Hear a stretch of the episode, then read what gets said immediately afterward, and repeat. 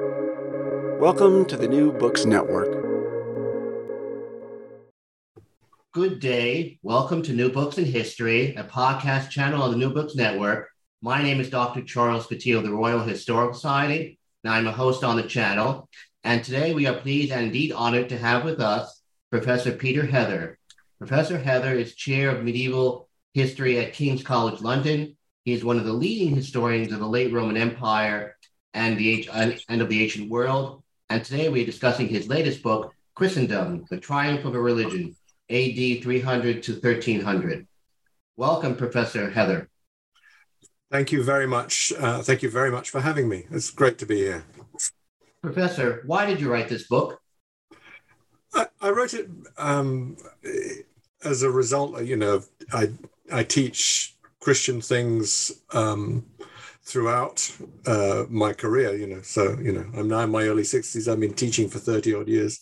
And I felt certain um, uh, hesitations about some of the ways in which Christianity was was being taught. Um, that sometimes it, it's presented as an unproblematic thing. We know what Christianity is. It's always the same thing. You don't have to discuss what it is. Um, and also, I think some of the contexts in which Christian conversion were, were being recorded as taking place, these weren't being probed enough. And, and a combination of those two things made me want to stop and take a look at the process, um, particularly over the long term. Um, the other thing that happens uh, with particularly at university level where you have periodizations and different departments, ancient history being a different department from medieval history, um, is that the story gets broken up into fragments. And I wanted to put everything together and uh, think about it um, in the light of the the sort of uh, elements of the story that I felt weren't being fully discussed at the moment would it be true to say that uh, you do not care very much for Christianity qua as a religion? Um, I'm not a believer. Uh, I had my Church of England religious phase when I was a teenager. Um, I wouldn't say that I don't care for it exactly. Um, I've never been blessed, or whatever the right word would be, with uh, or at least not since that phase. I've not had a kind of uh, deep Christian faith. I still really like going to church, actually, um, and not very often, but occasionally. And I find some very profound truths in some of its teachings. Uh, I think the uh, Easter message uh, that there's hope often in the very darkest of places. That's so true to human experience um, I've found a great deal of uh, comfort and inspiration in that over the years. Um, and uh, since I've had children, I've rediscovered a love for Christmas, I confess, uh, as a great time. But uh, if you mean that I don't have a, a, a deep personal faith, that, that's entirely correct. But uh, I love a lot of the teachings, love a lot of the messages. So, um, sort of half and half on that one, I think. Why do you not employ the term unless I unless I missed it, late antiquity in the book. I don't. Gosh, that's interesting. Uh, you you're probably right. Um, I, I probably am more interested in this is one of the problems I have with the current writing on it, I suppose, in a way, uh, in the sense that uh, the last generation or so, uh, particularly under that late antique umbrella, has divorced cultural historical matters from um, other historical matters, um, not least the sort of uh, history of the Roman imperial system. And I suppose that the sort of underlying theme of the first third of the book is that the history of Christianity in the period between, say, 300 and 700 can't be properly understood unless you put it, uh, throw into the equation the fact that it does become the official religion of this Roman imperial system, that the process of, of making it so uh, not only changes the Roman Empire, but more profoundly changes Christianity as well. So, uh, as it were, uh, putting religion back in the context of all the other types of history that that relate to the uh, flourishing and unraveling of the Roman imperial system seems to me um, extremely important, rather than uh, having the idea that uh, Christianity is a cultural construct that functions completely outside of the sort of uh, political, economic structures of the Roman world, um, which I, I don't believe to be correct. So um, I didn't deliberately not use the term late antiquity, but as it were, I am very focused in that part of the book in putting Christianity much more firmly into the Roman imperial context, because I think that tells you some very or some very important things about Christianity and the way that it's being changed. Don't make any sense if you don't. Isn't that the non-usage of the term late antiquity part and parcel of your disagreement with Peter Brown in terms of the issue of continuity versus discontinuity? I I don't think it's about continuity exactly. to my mind, it's about the relationship between culture and power and between uh, cultural structures and political structures. Um, Peter Brown taught everybody who taught me in Oxford.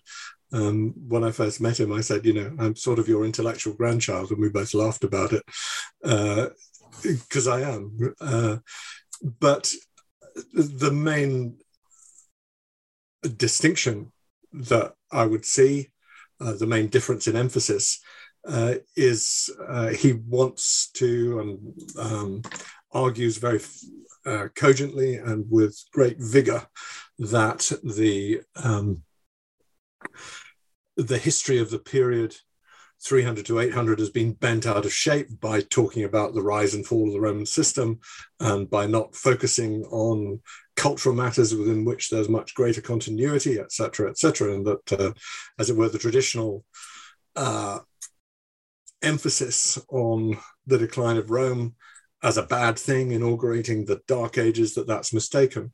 There's quite a lot of that that I actually agree with. Um, you know, rise and fall of systems are rise and fall of systems. They're not inherently good or bad in my um, opinion. You know, they're things that happen within human society. And uh, I was very uh, much cheered by the response to the book I wrote about um, the fall of the Roman Empire, where sort of half of the responders, if you look on uh, Amazon, um, I haven't looked for a while, so I might be slightly out of date in my uh, numbers here, but it was about 50 50 who thought I was on the side of the Romans or on the side of the barbarians. The answer is I'm not on anybody's side. I, I don't think it's either a good or bad thing, but it's a thing. And where I think I really disagree um, or would argue an alternative case to what Peter Brown has been uh, the sort of underlying emphasis of, of his writing over the years is in suggesting that you can write the history of big cultural structures like Christianity uh, apart from the history of the Roman imperial system, because uh, the case I'm making uh, in the first third of the book, uh, or trying to make, and of course, you know, beauty is in the eye of the beholder. We'll see what readers make of it. Uh, is that the the particular transformations that happen uh, within Christianity, both in the fourth and fifth century, and then in the later fifth, sixth, and seventh century, are tied so closely to the rise and fall of the Roman system that you have to see it in that context. That the Roman Empire becomes what our early modern historical colleagues would call a confessional state. It is a Christian state. It's uh, nails its ideological flag to uh, the mast of Christianity, if you like. Um, and Christianity uh, is absorbed into the imperial structures um, in administrative ways, in educational ways, uh, in terms even of how religious authority is articulated and deployed. Uh, so that when that Roman system unravels, as it does in the western half of the Mediterranean um, in the fifth century, this has some very profound effects upon Christianity.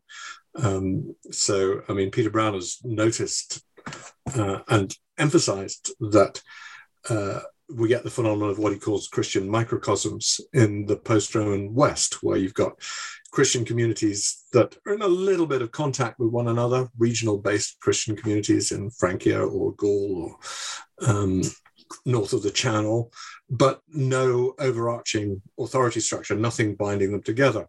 Uh, I totally agree with him on the on that observation, but I would articulate and explain it in a slightly different way, and that is that the unity, uh, the unitary authority of centralized Christianity in the Roman period, is provided by the fact that the emperor provides overarching religious authority and is recognized as having the right to do so, particularly uh, in the right to call these huge ecumenical councils, which make all the really authoritative decisions, and that when you remove the the office and the person of emperor from the system, then these regional Christian communities are left without a head. And in fact, the kind of authority that uh, emperors had exercised in the late Roman period then gets exercised by successor state kings. Uh, so again, it's kind of political uh, structures that are uh, dictating much of the pattern that produces these Christian microcosms. And so to talk about them without talking about the political history and the way that um, the rest of the sort of social and economic structures of the Roman world are evolving in the in the late Roman period, to me, it doesn't make so much sense. Now, correct me if I'm wrong, but in your introduction to the book, I read it as being uh, a sort of ad hominem uh, attack on uh, your predecessors in the sense that you seem to argue that since uh, I grew, grew up and reside in a post Christian world, I have a more discerning, I suppose, for lack of a better term to employ, uh, view of the historical background of this period, as opposed to, say, the Christopher Dawsons of 50, 100, 150 years ago, who were unduly influenced by the Christian aspect of the society in which they resided in? I think we all write from um, the perspectives in which we're situated. I, I, tried to be a little more even handed than that, uh, and maybe I failed, but uh, I'm not, I think, trying to argue that um, the slightly non religious or post Christian perspective, if you like, that comes naturally to me living where I do and when I do, uh, is more valid, just that it is as valid and that it's a dimension that hasn't um, worked its way into the scholarly literature sufficiently yet. Uh, and particularly in the sense that um, the the sort of Christian, the standard Christian narrative is one of um, unfolding success, if you like. Um, that Christianity wins because it's a better religion and it's always going to win. And certainly, I mean, I know this is much less true in America, but in a European context, and it doesn't matter whether you're north or south of the Channel, but uh, across most of Europe, that's no longer true. Christianity has lost its kind of cultural uh, yeah, yeah, exactly. Its position at the at the, the center of of cultural life.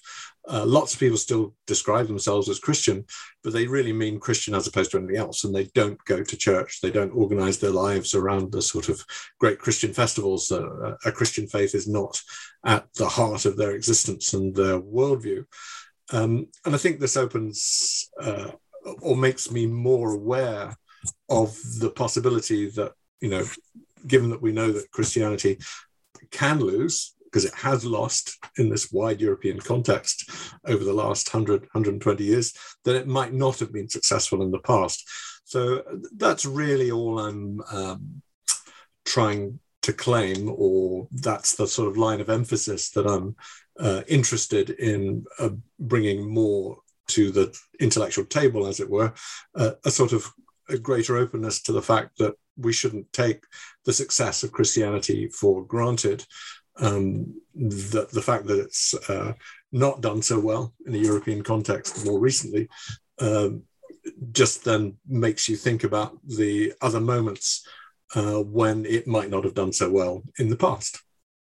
I suppose the you could say that what you're endeavoring to do is bring contingency back to the narrative of the. Uh, yes, absolutely. Uh, that I think there are probably two watchwords. Contingency is um, certainly one of the two that I would put a lot of emphasis on, uh, and the other one is the the the other point that emerges from taking Christianity over the over the very long time frame that I do is just how and I think it's closely related to the contingency is just how much Christianity changed over the centuries.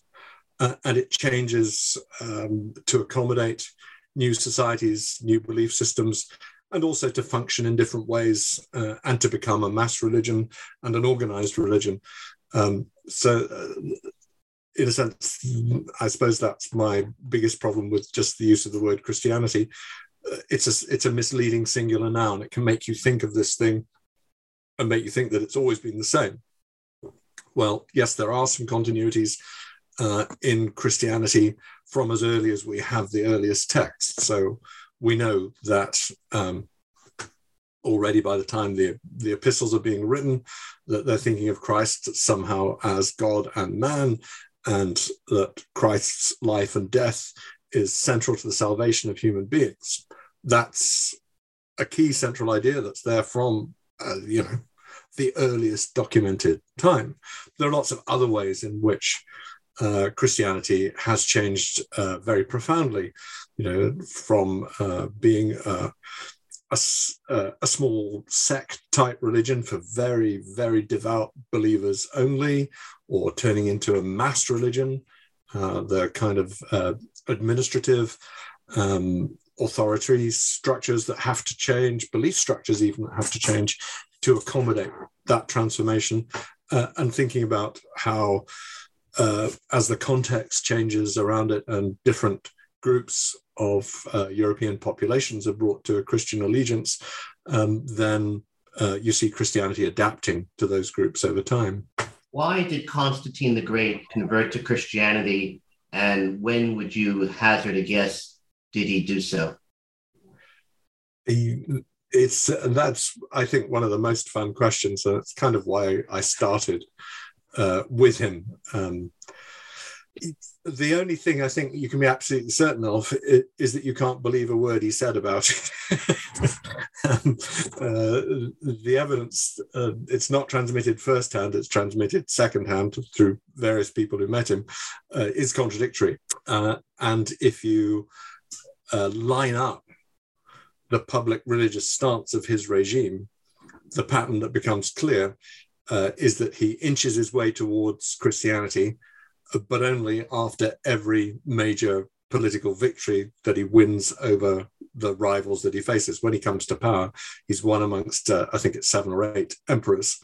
Uh, and uh, over time, we get this kind of Darwinian struggle, but this is the, the post Diocletianic tetrarchic sort out in Roman politics. Um, and between 306 and 324, the others are winnowed out until Constantine emerges triumphant as the sole emperor, the sole emperor left standing from this brutal struggle. And it's only in 324 that he um, unambiguously declares his Christianity to the entirety of the empire. And of course, that's the moment when it's politically safe to do so. Uh, and the pattern is that uh, the intermediate stages uh, that mark a, a shift in regime religious policy are all inaugurated by great military victory. So that's the same, that's like declaring um, a difficult policy immediately after you win a huge general election victory in the modern world, uh, but doing it afterwards, not beforehand. You don't tell people the awkward thing about you before the election. You wait until you've got the validation of victory before you say it. And in the Roman world, the validation of victory was even stronger because they believed that the divinity uh, of whichever persuasion you chose to uh, think the divinity was, that the divinity intervened directly in the running of the Roman world. So military victory came from God, the gods, whichever God you believed in, um, so that there is a huge legitimation uh, that's brought to any victor from civil wars, and especially a victor from multiple civil wars like Constantine. He's completely untouchable in 324. My own suspicion, uh, I'm not alone in this, uh, is that Constantine may have been uh, a personal Christian believer from very early on, um, and that there was Christianity within his family. Uh, that's based on hints rather than explicit information, uh, but it makes kind of sense, I think. So, uh, in other words, what he tells us is the story of his conversion um, uh, via these intermediaries is much more a story of him coming out as a Christian when it's politically safe for him to do so.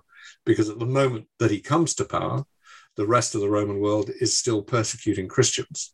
And to have declared a Christian allegiance at that point would have been to invite every other contender for power to unite against him. So that was a completely dangerous thing to do. How popular slash widespread was Christianity in 312 at the time of Constantine's toleration edict? Yeah, it's a great question, that one. And it's a very important question. Um, you can only do ballpark estimates. Um, there's one fairly popular one which suggests that it's already quite popular in the 10 to 20% bracket. Um, that I think is completely impossible when you kind of do the ballpark calculations, in the sense that we know that Christianity is largely an urban phenomenon, and maybe only 10% of the Roman population um, lived in towns. But we also know that only about one third of the towns of the empire had an organized Christian community with a bishop at that point. So that takes you from 10% down to more like 3%. And actually, there's no city of the empire in 312 where Christians were the majority. Um, Antioch is the oldest continuous uh, Christian community of them all. Um, the community in Jerusalem was disrupted by the Jewish revolts and the expulsion of the Jews uh, against Roman rule um, in the early second century. So Antioch is the oldest Christian community of them all, but um, even by about 360 or 370, after the empire has been formally Christian for a generation or two, Christians are a large chunk of the Antiochene population, but they're not the majority even then. So you know you, you do those ballpark figures you add in a bit more because we know there are some uh, more rural christian populations in um, egypt uh, and in uh, north africa in particular also little bits of asia minor. But uh, you know you go from 10% maximum 3% uh, because it's only a third uh, cut down the 3% because it's not a majority in any of those cities where there is an organized Christian community, add a bit back in for rural world. I don't see how you get Christian numbers more than about one and a half, two percent of the imperial population at the absolute maximum. So it's still very small, I think.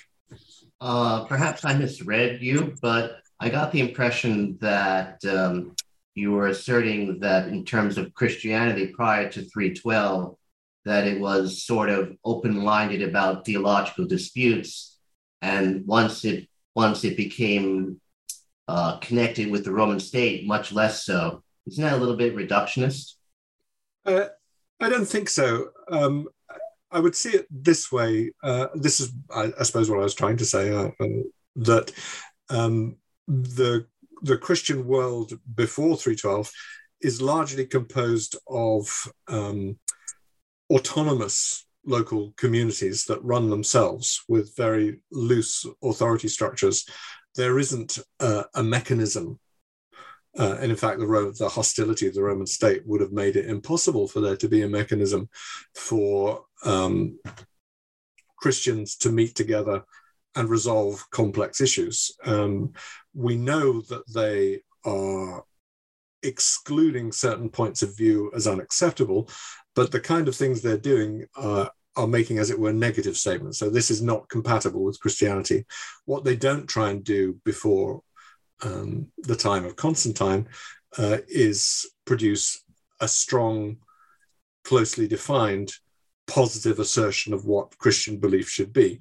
And obviously, the centrally, the most interesting thing about Christianity in theological terms is the mixture of the divine and the human in Christ. So, an awful lot of the dispute in early Christianity, pre and post Constantine, is revolving on the figure of Christ and what exactly does it mean to have God and man in the same person. But what you see after uh, Constantine, well, really from the Council of Nicaea onwards, is that you start to see uh, a more positive uh, need, feeling, determination to produce a very tightly argued positive definition of what right Christian belief is. So, in a sense, uh, orthodoxy as a positive set of beliefs, that is a product of the new world that comes into being after Constantine's conversion. And I think what Constantine conversion do, does for Christianity is make it possible for people to meet together and also then gives it a new uh, decision making body, which is the ecumenical council. So, all the sort of great statements of defined faith about the Trinity that emerged in the late Roman period, these all emerged at the discussions and via the validation of uh, ecumenical councils, Nicaea and Constantinople, um, then Chalcedon, and obviously um, Second Constantinople in the sixth century. Um, and Christianity had not had a decision making body to make those kind of unified decisions before. Um, and this is where imperial authority is important because only an emperor can call ecumenical councils. Um, and when we start to get more detailed evidence, as we do from um, the fifth century onwards, about how these councils are run, then you know, emperor, uh, emperors are open to influence from bishops. Bishops are uh, absent, and theologians are putting their oar in the whole time, but uh, emperors don't call a council until they think they've got um, a clear idea of what the answer is going to be. There's too much at stake. It's like holding a big um, international forum these days. You don't do that uh, unless you think you know you've got the answer that you uh, want to get through and that it will get through. Uh, otherwise, too much face is lost. So, uh, not only do emperors call councils, but they are actually um, the imperial court is the center of all the jockeying for position that uh, precedes the calling of a council um, and the formulation of the answer that is going to be pushed through the council, because most of the time councils know what answer they're going to give. And actually, then imperial authorities also used, the structures of the Roman state, to enforce the decisions that the councils make. So, um, I, I don't mean it to be reductive. I'm simply observing that uh, the, incorporation of Christianity uh, into the structures of the Roman state gives it an entirely new authority structure and an authority structure with much greater uh, centralized teeth, as it were, and clearly changes the nature of the kind of decisions that uh, Christian leaders are able to make, and they are making them through the imperial office and enforcing them through the imperial office. So I don't know, is that reductive? Uh, whatever. Would it be true to say that your narrative tends to endow agency only to elites? And was this more a um, matter of adhering to that idea, or actually an aspect of lack of evidence for um, the 90% of the population who were peasants or um, land? I, I, you're absolutely right about the lack of uh, evidence. Um, we simply don't know, uh, for the most part, about how and why non-elite populations pick up Christianity, uh, particularly in the early medieval period. The the whole um, organized project by early medieval churchmen to um, spread Christianity into the countryside uh, it would have happened sometime, but in, in practice, it tends to be a largely a post Roman project in the West. Um, and you can see the initiatives that, that they take, those are well documented, but the how and why of the reception of those uh, initiatives is um, not clear to us. Um, so it's methodologically very difficult to get into that process. Um, I hope I haven't ruled the sense of agency uh, out. I'm just not able to document it um, with any stimulus that's applied. Um, you always have, as a you know, to any group, the group always has a range of available responses to it um, that it can make to that stimulus, more and less negative, of course, uh, depending on um, uh, how it views those stimuli. Uh, what I've tried to do, uh, and again, you know, there is a, a limit to the, the evidence base available. Uh, you can tell from the intensely limited Christian infrastructure that it's possible to put in place uh, before the sort of last century or so, the first millennium. Uh, you know, very few churches in the countryside. Um, the the classic one that's always quoted uh, is that peasants lived on average six miles from a church in Tours, it's Gregory of Tours diocese in sixth century Francia. Well, if they're six miles from a church on average, that means it's 12 miles to go there and back. And that means they're hardly ever going because you are not walking 12 miles on your day off to go to church. Uh, likewise, we know that there's not much in the way of uh, educational infrastructure for training priests or books for them to be using in churches or whatever.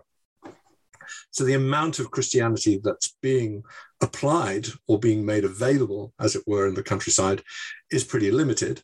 And I've tried to suggest that agency is there, even if we can't document it in its entirety, um, by the fact that almost certainly, and there's plenty of evidence to support that, what people are doing is bolting on uh, some elements of this Christian structure they're being offered in such a limited way um, onto whatever else they believe, whatever else their um, beliefs, their existing belief structures lead them to think about the cosmos and how the world uh, interacts with greater divine powers. So you have to come at it sideways. Uh, I certainly didn't mean to think that non elites uh, just have things done to them. It's just very difficult actually to document exactly how they would respond. On page 105, you compare Christianity for the post Roman period, I suppose the particular period after 800, uh, to quote, one party state model that operated in the old Soviet bloc, unquote, with, uh, as you put it, quote, the vast majority choosing to join the party, unquote.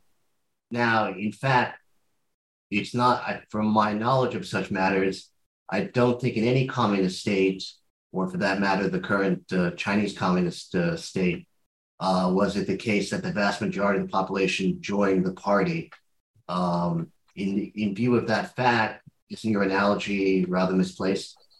Um, I don't think so. I mean, yeah, you're you're right. You don't get the choice to join the party. You have to join in the party structures, uh, but only about 10% of the population get active party membership. Uh, nonetheless, the lives of everyone else is, uh, is certainly shaped by it. So I don't think the analogy is completely misplaced. I, am obviously, uh, you know, uh, poking a stick into the wasp's nest. Uh, but the point is, um, and page 105, I'm talking about the, the late Roman world. Um, if you wanted to succeed, uh, if you're, and, and, we're talking about elite context uh, in this, uh, at this point, if you wanted to succeed in the Roman world, you had to have the right connections in Roman public life, uh, either the right job or you know the right chains of socio-political connection to get you uh, the right uh, tax settlement that you want, or get your law cases fixed in the way that you wanted, get your children the jobs that you wanted, uh, these kind of matters. Um, and uh, certainly from the 390s onwards, uh, if you were not a declared Christian, uh, your capacity to do this was legally hampered. Um, so uh, if we're thinking about the analogy with the Soviet state, you know, so about 10% of the population join the party. The elite of the Roman world is five or 6%. We are talking about um, analogous numbers. Everyone else has their life shaped by it to a lesser degree, but positive party membership um, in the Soviet system is, I think, equivalent to operating in the elite public life of the late Roman state. And the numbers are not completely different. And certainly the need, uh, the requirement on you to, at least in public, uh, go along with the uh, declared uh, cultural stance of the current regime, um, that is undeniable in the Roman context. So, I, you know, all analogies are approximate.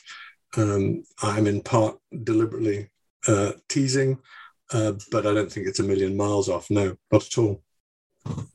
Would it be true to say that for you, the Roman and post Roman states were ultra important to the spread of Christianity? Uh, yes, that is true. And that is certainly what I think. I don't think that Christianity was destined for uh, to become sort of mass dominant cultural structure before it enters into this very interesting and mutually transformative relationship with um, the Roman imperial structure. And by dint of having done that, then with the post Roman um, imperial structures of the West. Um, I think, you know, in one, one way, this is very easy to document in the sense that the entirety of the Roman world uh, goes through this kind of Christianizing process in the in the late Roman, late antique period. Um, but uh, one part of that Roman world is then subsumed into the Islamic world. And in that part of the Roman Empire, Islam uh, sub, uh, overtakes Christianity as the dominant cultural form, and uh, elite conversion to Islam follows very quickly for the same kind of reasons. Um, you know, the Islamic world is also a one-party state uh, of a kind, of the same kind of, using the same kind of rough analogy, um, to succeed in which it is better to be to have uh, a Muslim declaration of faith. Um, people do that, and eventually, of course, Islam becomes the dominant mass religion uh, in those areas. And the areas we're talking about are uh, Syria, North Africa, uh, Palestine, Egypt, bits of Asia Minor. These were these are the sort of beating heartlands of early Christianity, um, and Christianity does get replaced there. So, uh, as it were, the re- the reverse case uh, of where um, a state structure is does not remain permanently Christian. Uh, immediately, I think does enough to make us think that we should be thinking in terms of what is the relationship between Christianity and these state structures, and to think about how that advanced Christianity. Is there a timeline which is empirically based on elite conversions to Islam in the area of the Near East? Um, there is uh, the same kind of qualitative evidence um, for Islamic conversion as there is for conversion to Christianity uh, amongst the pagan elites of the late Roman Empire. Um, you get some good evidence from Egyptian papyri, and then you've got the uh, the the evidence that the, the, type of evidence being used is uh, basically the adoption of Arabic names within converting families. You get biographical dictionaries are a huge uh, element of of medieval uh, Islamic culture. Uh, there is, I think, a slight problem with that in the sense that um, where we've got a bit more evidence, the adoption of Arabic language can come a generation or so before the adoption of uh, an Islamic religious identity. But yeah, you know, uh, that's sort of a quibble. Uh, that puts you within the kind of right quarter, half century mark. So, um, you know, you don't have the, the full sign up sheet of when everyone converted to Islam. And there's no, Islam doesn't have uh, a, a, sort of conversion literature in the way that Christianity does. Uh, but there's uh, pretty good evidence, actually, of, of, more or less to within uh, 25 or 50 years of when bulk of elite conversion is happening. Yeah. Is not your view that iconoclasm was a direct result of uh, Byzantium's military defeats a bit too post hoc to be believable? Well, I struggle with that one. Um, uh, in the sense that I can only observe what the evidence tells me. Um, the question is really at, at, what level is the dispute of iconoclasm operating? Um, is this a, a, a, sort of society level crisis? Or is it a, a political level crisis? And the, the great oddity about iconoclasm, both first and second iconoclasm, is how little dispute it actually generates. Uh, you know, when you go in and out of periods of iconoclasm, basically you just sack the the sitting patriarch of Constantinople, and everybody else signs up to the new order, whether it's an iconoclast order uh, at the beginning or uh, an iconodule anti-iconoclast order at the end. Uh, so you, the transitions are incredibly unproblematic. There's also, uh, apart from protests involving a few monks, there's no record of mass popular unrest in response to these moves. Um, as there certainly would be now, you know, if the Orthodox world suddenly started saying, you know, icons are idols and uh, they uh, are a disaster, religiously disastrous and illegitimate uh, thing to be using in your worship, there would be a huge outcry. There's there's just no evidence of that, um, and I suspect that that what we're we're really seeing is that this um, transfer of an intense Christian allegiance to the mass of the population hasn't yet taken hold. I mean, we are in the sort of um, early 8th century. Um, and if we look at the rest of the Christian world, if we look at the sort of Latin West, the evidence for intense mass popular engagement with Christianity is all from about the year 1000 onwards, not as early as the 8th century. So my suspicion is that um, the use of icons in a liturgical context is primarily uh, a monastic phenomenon still in the in 8th century um, Byzantine contexts.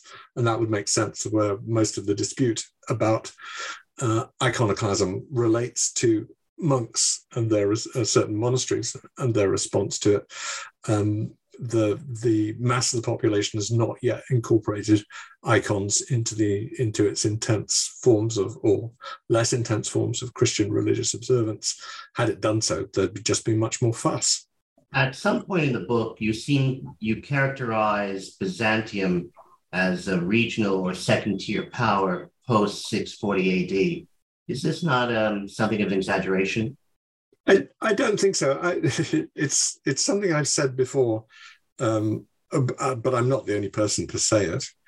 Um, and some people do get kind of uppity about that, but I don't think it is actually because if you think about what the rise of Islam does to um, the eastern half of the Roman imperial system, uh, it removes um, three of its richest territories in uh, the Near East, um, Egypt, and North Africa, and it turns one of its other richest areas, which is coastal Asia Minor, you know, the, the home of all those ancient Greek cities from the first millennium BC onwards, turns that into a battleground. And the archaeology is quite clear that the great cities that used to exist, like Sardis and Ephesus and Aphrodisias, uh, become uh, Byzantine forts at best, with a few small villages around them. So the, the sort of vibrant uh, society and economy of that uh, coastal zone uh, of what's now Mediterranean Turkey uh, is deeply disrupted uh, by conflict with the Islamic world. Uh, and if you can, and you can, I mean, I'm by no means the first to do this. It's been done from the 90s, 80s onwards. If you look at the sort of um, Ottoman Empire, which has something like the same shape, um, and look at its tax records, you can see that the loss of the Near East of most of coastal Asia Minor, of Egypt and North Africa would have amounted to the loss of something like three quarters, between two thirds and three quarters of the revenue flows of Constantinople. Uh, and in fact, you'd only have to look at the map. This is only, using the Ottoman tax records is only kind of, you know, icing on the cake, simple consideration of uh, geography and agricultural production makes the point by itself. And if a state loses between two thirds and three quarters of its revenue, it becomes a different kind of state. That also shows up in the kinds of things that East Roman emperors are able to do, and in particular in their relations with the Islamic superpower that's emerged on their doorstep. Um, and in subsequent eras, it is quite straightforwardly the case that is that Byzantium is able to expand only when the Islamic world uh, is in a period of um, disunity or fragmentation. And as soon as any sizable chunk of the Islamic world is put back together as a unity uh, in the vicinity of Byzantium, then uh, Byzantium declines again. So no, I don't think it is at all. Uh, I, I think it's just, uh, I think Byzantium from 700 onwards, if you like, is as much a successor state to the Roman imperial system as the Franks or Visigoths in the West. Uh, would it be true to say that, unlike uh, perhaps uh, Chris Wickham, you seem to suggest great continuity in elites after, say, 410 AD? Why so?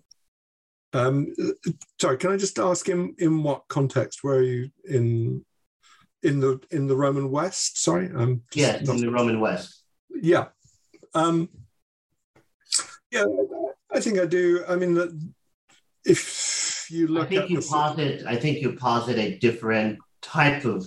How should I put it? A different type of um, elites in terms of cultural style. Yes, more militarized as opposed to the uh, elite elite style of the late Roman Empire, which was very, for lack of better expression, intellectually oriented or culturally oriented in terms of having the proper grammatical understanding of the Latin they were speaking, which was definitely not the case post uh, 410 or if you like 476 AD. Yeah, no, sure. I, I see what I see what you're asking me. Sorry, I was just uh, being a bit slow on the uptake. Um, yeah, um, the the late Roman elite is civilian and bureaucratic fundamentally. Uh, their career structures uh, operate around the imperial bureaucracy, which is, and uh, in part their local, regional, uh, provincial social life. Um, and to flourish in that world, they need a very particular cultural formation, um, which involves uh, high-end positive literacy, not just reading and not just reading, but writing as well. Um, what we see uh, as the Roman system unravels is across much uh, in the western half of the Mediterranean, is across much of the western Mediterranean, the elites remain in place. It's not, I think, true in Britain and not true in northeastern Gaul, where the archaeological evidence suggests much greater um, disruption. But um, you know that still leaves central southern Gaul, Spain, North Africa, Italy, where the sitting landed elite uh, are more or less there. But yes, absolutely, their lifestyles change dramatically. The uh, successor states uh, that emerge, certainly by the mid sixth century. I mean, this is a process; it's not an event. The the, the successor states which emerge um, are not mini copies of the Roman Empire. They don't do large scale taxation to support professional armies. They demand military service from their constituent landowning elites. And the surviving members uh, of the old Roman elite, you know, grandsons, great grandsons, etc., etc., who rapidly intermarry with any incoming Franks or Visigoths or whatever as well. So it's a, a real cultural melding that goes on. Um, the main thing that the state requires of them is personal military service and the kind of high end literacy that uh, was necessary for elite success in late Roman context becomes much less necessary. Um, and as any good parent knows, you spend on your children what you need to spend on them to give them the best chance in life. Um, and you don't spend other things. So uh, when uh, their career structures are not revolving around uh, high-end competency in classical literature. Uh, you don't provide that. You provide them with the other things that they now need to fit them for their life as um, military gentry and aristocracy in the post-Roman world. So you do get a major cultural change. Yes. What do you attribute the um, what do you attribute the growth in the, in terms of your narrative of uh, an agency to the uh, Pope in Rome, the Papal States? It come for, I believe it's the case that in the book it comes rather late in the narrative, basically sometime in the mid to late 11th century. Yes, it, it's such an interesting process. Um, and when I first first started working on this, it's it's probably the, the thing I least expected, to be honest. Um, I knew the Pope was sort of significant in the late Roman period and the early Middle Ages. Um, uh, and Rome is, uh, you know, Rome is one of the oldest Christian um, communities of them all.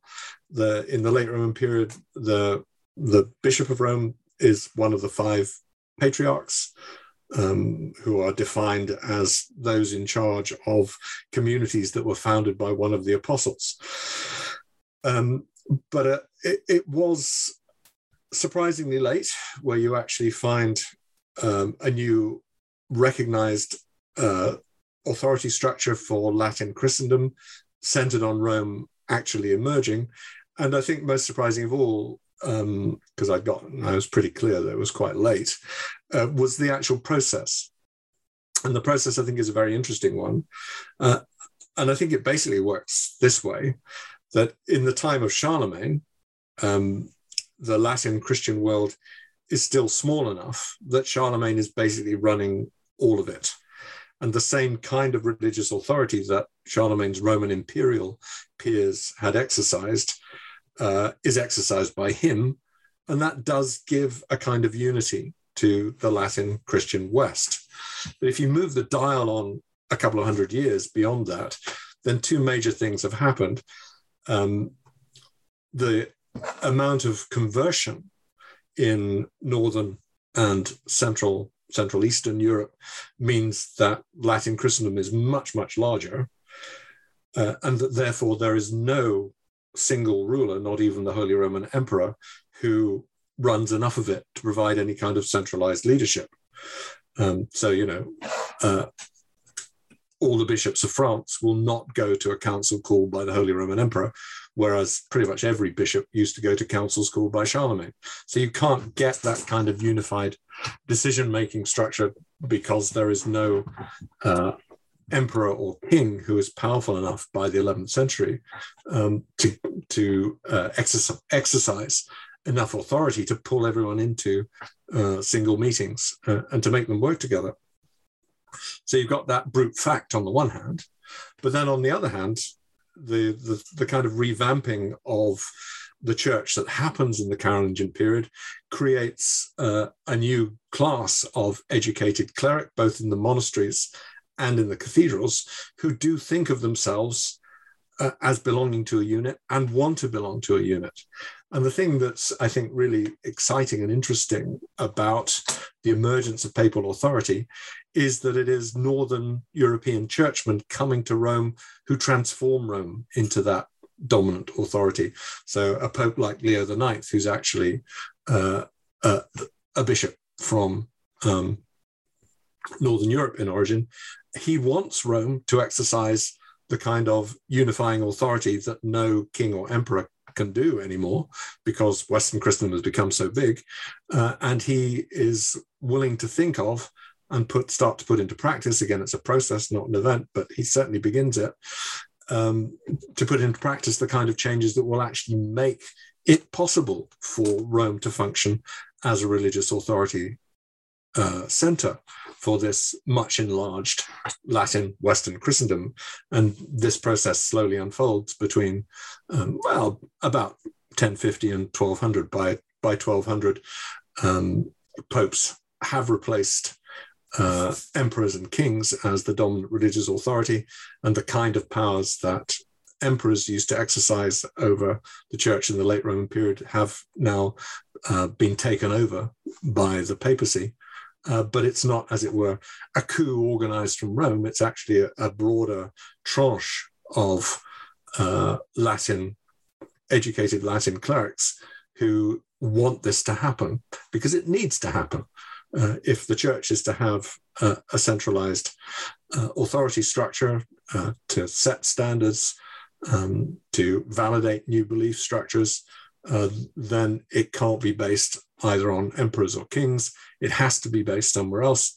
And Rome is the only viable candidate, and they make it happen. I think it's really extraordinary story. To conclude, what do you overall attribute to, to what factors do you attribute the success of Christianity uh, at the end of your book, or by um, the book, I should say? Sure. Uh, I think, I suppose I, I, I, would, if pressed, I would look at two things. Um, first of all, there is the kind of um, essential positivity of the message uh, that you know there are all types of there are all elements of human life which will be miserable um, and I don't think there's anyone whose life is so blessed that they don't go through some of these kind of dark patches at some point in their existence. Well, the fact of mortality um, means that if you love anybody, um, there will be a time uh, when they pass and when you're faced with these kind of uh, incredibly black moments. And Christianity's message is one of hope uh, in the face of those kind of inescapable moments of blackness. So uh, the, I, I, think the positivity of the Christian message um, is, of course, uh, right at the heart of the story.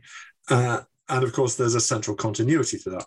So one half of the answer is that the continuity there, um, and the fact that that message speaks, I think, so uh, cogently to the realities of human existence at every level but the other thing that uh, I would emphasize, uh, and the other thing uh, that's at the heart of the book, is Christianity's capacity to change and to adapt um, at every level in terms of the detail of its message, in terms of its educational structures, in terms of its uh, delivery mechanisms, how it transmits its mechanisms, uh, transmits its beliefs, uh, and it wins buy-in to them.